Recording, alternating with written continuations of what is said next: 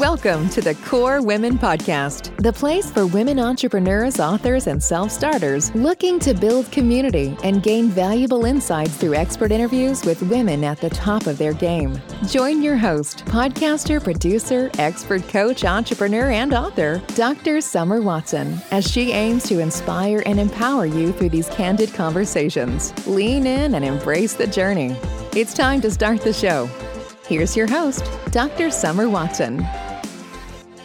Today on the show, I would like to welcome Dr. Marisol Capellan, who is internationally recognized and an award winning educator, TEDx speaker, executive coach, corporate trainer, and author of the book, Leadership is a Responsibility. She is also the founder of the Capellan Institute, a leadership coaching and corporate training company specializing in workplace culture, diversity, equity, and inclusion, and soft skills development. She holds a doctoral degree in higher education leadership and a master's of management with a specialization in leadership. We have so much to chat about here today, Dr. Capellan. So let's jump right into this. How are you? I'm doing great. I am so excited to have this conversation with you today. Awesome. Okay, so before we delve into your professional journey, let's talk about your personal journey. And in one word, can you describe your life thus far? The one word I will use is roller coaster. roller coaster. Tell me more. Tell us more. It's just so many ups and downs and curves. It's just, I think my life has been so unpredictable. I think if it's not roller coaster, it's going to be unpredictable from growing up without my parents in the DR, being raised by my grandmother, being an immigrant, being homeless, then being the first person in my family to have a doctoral degree and a graduate degree, being the only Afro Latina in the department that I used to teach, and then, you know, noticing all the biases and discrimination and everything that happened to me, but at the same time, having the love of all my students and having the support from my husband. So you have these ups and then you have this down and you just go up, ups and down. And at the end of the day, you have to appreciate life. But I think the one word for me will be roller coaster. Wow. Okay. Thank you so much for one, that word, but also describing why, why that word. So let's talk about your past, where you grew up, and some of the events and experiences that support where you are today in your journey. I grew up in the Dominican Republic with my grandmother. My grandmother was a single mother of five, and I became her sixth when I arrived. So when I came into my grandmother's house, she was very poor. She used to make candles and shine shoes for people and working, cleaning houses. And then my father showed up with me in his arms. Like, here it is wow. Here's your other child. Here's the other child. And she just took care of me. I grew up with her. And when she was little, she had to give up on school because she had to help her mother with her job. And my grandmother was very smart, but she always regretted the fact that she couldn't finish school. So one of the non-negotiable non-negotiable values in my home was that I had to finish school no matter what. So growing up, she will sign me up for little tutoring classes and, and math classes, like additional extracurricular events that weren't fun in quotes. Like it wasn't like going to dance class or painting class or summer camp. It was like, oh, you're going to learn about science and you're going to learn about math and you're going to be a lawyer or you're going to be a doctor. Anything that had to be related to school. So that was a very influential part of my childhood that impacted my ability to go to school even when I was homeless, even when I was struggling, even when I was I had a three year old with me I decided to go and get my doctoral degree because school was a huge, it, it was something that I was just expected to do, to go to school and excel in school. Right. And was that something as you're talking about this? I know this was part of that value, somewhat of the conditioning. Was it something you enjoyed? I enjoyed it so much. So what happened was I always tell this story. My when I was in I went to school, I was in first grade when I was four. okay. Early. 3rd mm-hmm. grade. When, yeah, very early. I graduated from school very early. So when you're growing up in a third world country, you don't have a lot of services like for nannies. Like that's a luxury that you will have a nanny at home. Oh and yeah. My grandmother was like, "What am I gonna do with this kid?" And I have to go to work. So she found a way to enroll me in school twice. I was there in first grade, second grade, third grade, in many of the, those school years. And I was going to school in two times. So in the DR, you either go to school from seven to one or like two to six. It's either one or the other. She enrolled me twice.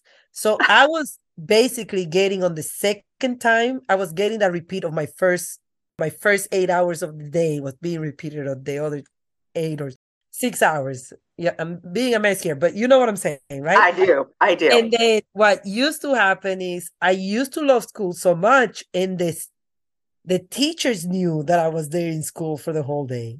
And they used to like be very fun on me, of me. They used to they knew that I didn't grow up with a mom.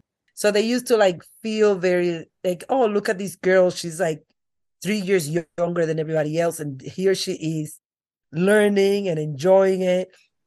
So I did enjoy school so much. I, I enjoyed it. My associates was in teaching math out of all of the subjects I wanted to teach math. Then I tutor students in school. I help them pass their entrance exam. I help them with their personal statement to sign up for different schools and things like that. So I always loved school. School for me was like my I will say a little bit of my escape too, because I didn't have a mom at home or a dad at home. So for me, school was like this environment where I could thrive and people look at my abilities and I had my mentors and my students, my my professors were like my support system. So I will say I actually really enjoyed it. So I'm glad that my grandmother chose school as my basically my support system for me to grow up and my babysitters in a way. Yeah so I, I enjoyed it a lot. Well, I love hearing that. And the, something similar in my life, I felt like school was always my safety, my place of safety, security. And it's something that was familiar to me. And so, and that I excelled at. So it sounds like some of those things also touch home with you as well. It was kind of something where you excelled and it was valued and you learned to value it. And then you went on with your journey. So let's talk about how your journey evolved to a TEDx, which was entitled Leadership is a Responsibility, Privilege is Access, and what this experience was like for you. So I'm going to try not to get emotional right now. but that TEDx, you know, when I signed up for TEDx, my hope for that TEDx was to be more about a motivational speech because I'm I'm a huge advocate for personal development and mindset. But at that time, I was going through so many challenges in my career. And that's how I ended up with writing a book called Leadership is a Responsibility and doing a TEDx talk called Leadership is a Responsibility. And basically, I ended up doing that TEDx talk because before that experience in higher education that I'm about to talk about, I looked at school as my safety net.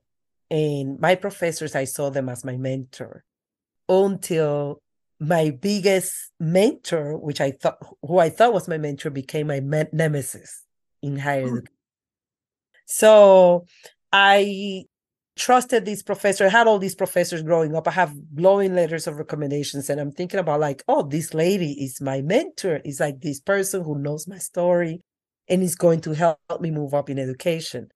And the minute I decided to ask to get a seat on the table, she didn't remind me where I belong. Oh. So that was heartbreaking. Yes. Because he, here I am being a minority Black woman teaching at a PWI. And I'm thinking that I will have the same chance as everybody else to achieve greater things and sit at the table and everything. And she says to me, Your story doesn't matter, your life doesn't matter. And it, it got it got pretty ugly. And then I said to myself, it doesn't at the end of the day, you can try as much as you can. And I never believe if having a victim mentality. I mean, if I had a victim mentality, I wouldn't have tried to even get a master's degree or a doctoral degree. I would have said, you know what?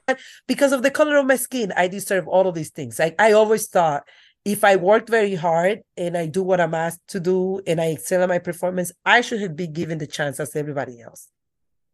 But then to be in a situation where none of my performance matter but my color matter and other things that are part of my identities matter made me realize the importance of leaders in our society. Because if the person who's leading an organization will look at your identities first and then at your performance they can stop your career trajectory. They can really really damage. For me it was like the love of education and like my trajectory in education and that's how I come up with the thought, the TED talk of leadership is a responsibility, because having a person in a leadership position who's very, I would say the word is tone deaf to the experiences of Black Hispanic women in academia can really do a lot of damages to the minority population, the minority women, the mothers that are working in the workplace, because they cannot see their privilege and they cannot acknowledge how hard you had to work to get to where you were. So she couldn't see that. She couldn't see how how hard I worked to get there. At the end of the day, it's just I didn't look like the people that are in leadership positions. I didn't look like them. So because I didn't look like them, she couldn't see me in that position. She couldn't advocate for me. So that's how I came up with my book and my TEDx talk. I'm so glad you did because it is such an important issue to speak on because leadership is a responsibility. You are a mentor, you are a model, you are so many things. It is a responsibility. And I love the other part of the, the title privilege is access. And a lot of times we don't have access or access is blocked. Mm-hmm or there's roadblocks to that access. Mm-hmm. So I know other people, we all have roadblocks, but there's something very distinct about if you don't look like us, you're not invited to the table. Yeah. And if you're not invited to the table, how can I prove myself? I have no chance. In in you know, being a person who loves like Brian Tracy, Tony Robbins, and all these people that does personal development, here I am thinking, like, just give me the chance to be at the table. Yeah. And like, what do I need to be at the table? And people will tell, you, well, you need a doctoral degree and you need this and you need that. So then you then you go and get those things. And then still you're not enough. And that's where I say privilege is access because you have a lot of people there saying, well, I want to be a VP of an organization. I want to be a CEO. And I'm like, but if you don't even get in front of those people, that can make that happen for you. Like you can just like do a lot of work. And I and, and I don't want this podcast to be like depressed or anything like that. If you're doing your work, go do your work and everything like that. But they, there is the responsibility of leadership that you should know that you have people underrepresented minorities or women working for you that are doing their best to like have a level playing field with everybody else and then they still may need a little push. Let me put her in front of the person who can make this happen. Because she may not be into the social events where that conversations happen. I just saw an article from, I think it was from the Wall Street Journal mm-hmm. that said women are not being invited to be at the table because they don't know how to play golf. uh. And I just laughed. I was right. like, are you serious? Like, this, is unbelievable that in 2023 somebody will publish an article like this because then it goes back to privileges access. If you, as a woman, we are not socialized since we're little to play golf, how are we even going to be part of the conversation that opens access to a lot of things? And then instead of asking leaders to stop pre as a prerequisite, asking women to play golf. They're actually asking women that they should play golf to be considered to positions. I'm like, what? Oh my goodness! And they and and they were serious in that article. They were serious. I was like, you gotta be kidding me! Like we have to learn how to play golf so that we can have access to opportunities. Oh my! Instead of like let's let's remove golf from the conversation. Yeah, that's not even a factor. Come on. How is that even a factor when you know that in order for you to play golf, you need to have social connection, you need to know the sport, you have to spend a lot of money. It's an expensive sport. it, it is very much so.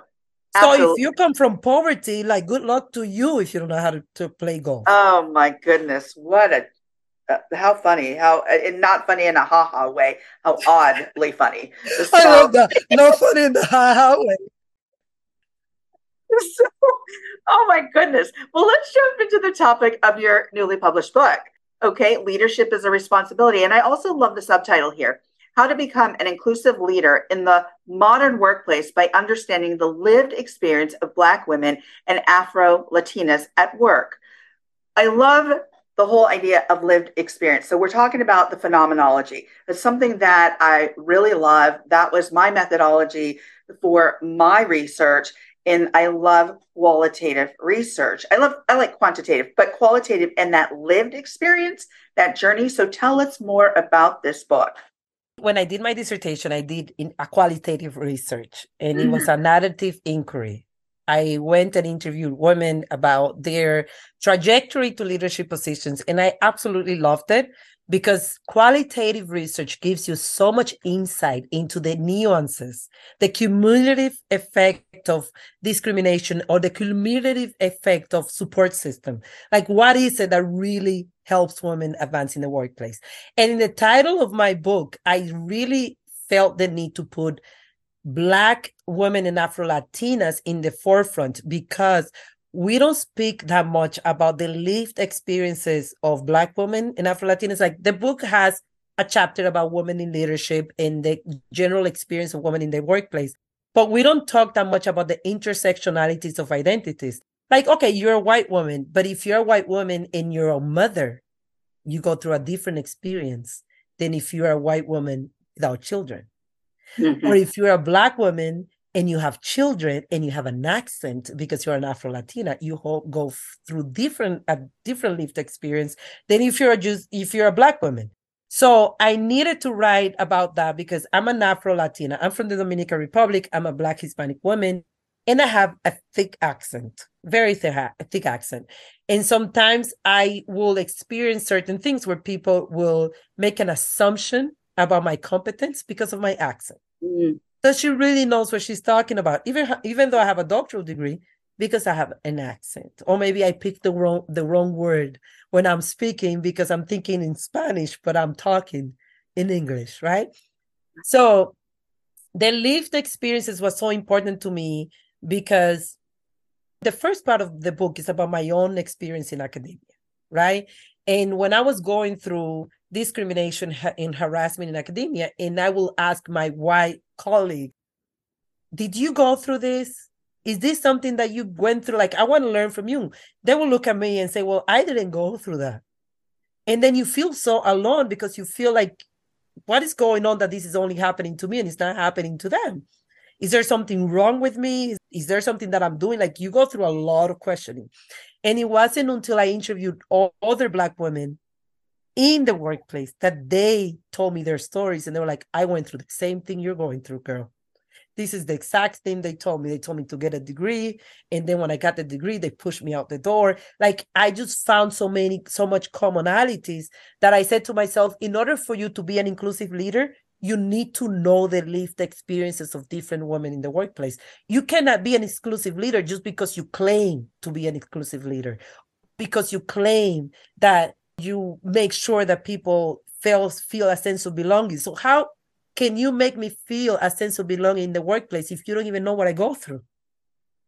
And that's why I wrote my book. I wanted people to read about the lived experiences of women in the workplace so that you can understand what we go through so that you know how to adjust your performance appraisal the way that you lead, the way that you build teams in a in a in a way that makes us feel like we belong and that makes us feel like we're working in a culture that is inclusive. Yeah, I, I really appreciate that. And as a human services provider and building big collaborations throughout my journey and my profession and working my way up the ladder as well. You know, one thing I found, and I'm sure this you found this as well, is you can't change things if you don't invite people in that community to the table because they're not going to be invested. If you're just saying, hey, I'm this person and I'm a white male and I want to do that, have that understanding of the situation, and you just make the changes and you don't bring other people who are part of that demographic that you're looking at to make the change, they're not going to be invested. So you bring those people to the table and say, hey, listen, I need to know what your lived experience is. I need to learn more about you so that I can understand that experience. So we can work together to make changes. Mm-hmm. That was so important, so important. And I get the the research that you've done because again, we have a quantitative that gathers the numbers, but the qualitative, the phenomenology, the lived experience, that is so important because it tells the story. It tells the story and it tells, and I feel like by telling the story, if you're a woman reading the book, you will know where in the trajectory you are right now. Like, oh, you already had a meeting with your supervisor. They told you that you have to get a degree. Like, this is the trajectory of other women. This is what they went through. And there was a person that I interviewed for my book that was very interesting. This is this is how qualitative research is so fascinating. Mm-hmm. There was this leader who was very proud of himself because he had a lot of women under him. Like, oh, my department is like have more women than men. So he thought he was like, here I am, a champion of gender equity. It wasn't until three years later, after he had all these women assigned to him to his position, that he actually realized that all the women that worked for him, even though he had more women than men, they were all in administrative roles. None of the women had leadership roles. So there he was going, telling people, Oh, I am so inclusive, gender equity. He really believed that. But it wasn't until he went to a conference about women in leadership. He was a male. And he went to this conference and then they talked about how a lot of companies have more women than men, but they're not in powerful positions. So then he looked at his organizational chart and he was like, oh my God, here I am. And none of these women have a director title or have like a budget or decision making like all of the budgets have been assigned to males.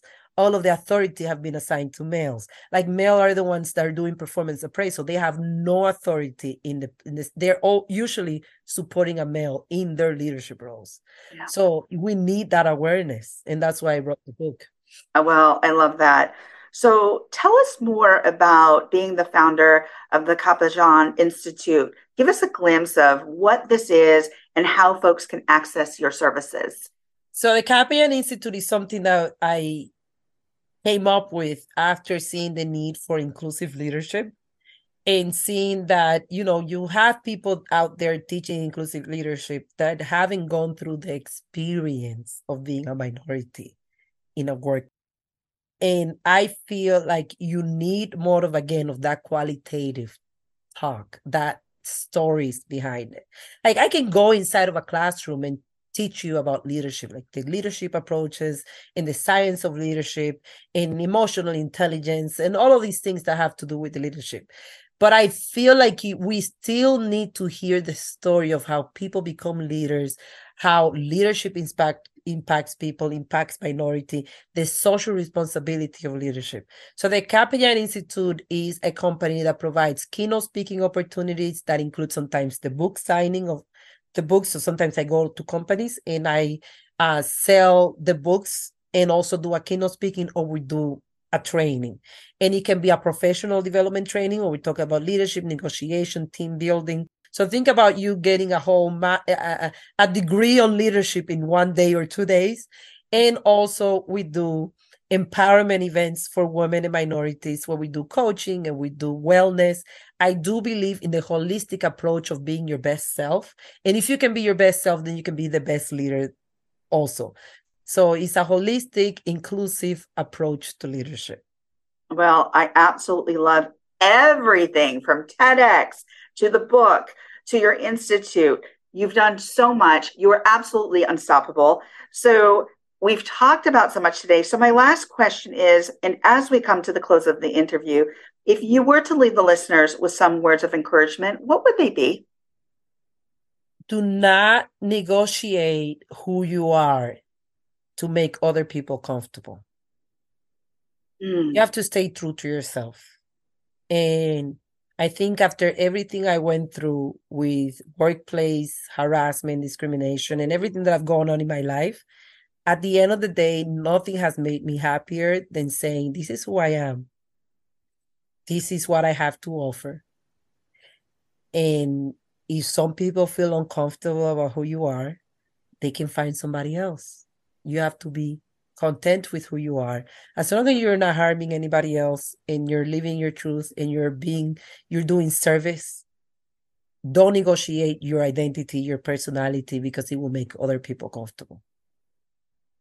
Well, thank you, Dr. Capellán, for joining me on the KORE Women podcast today. Thank you so much for having me. This has been it's been amazing to speak with you. Thank you. You can follow Dr. Marisol Capellán on LinkedIn, Facebook, Instagram, and at Marisol, C A P E L L A N dot com. So that's dot com, and you can get her book on Amazon.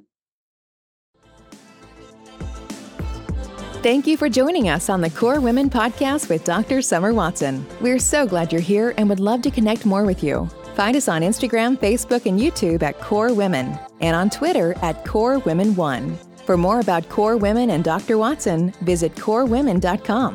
Want more support and resources for amazing women like you? Great! Join Dr. Watson and Jen Fontanilla at the Life, Love, and Money Collective, a KORE Women production that aids in understanding the key traits that might be getting in the way of living a life that you are absolutely passionate about. Connect with Summer and Jen and find out more at thelifeloveandmoney.com.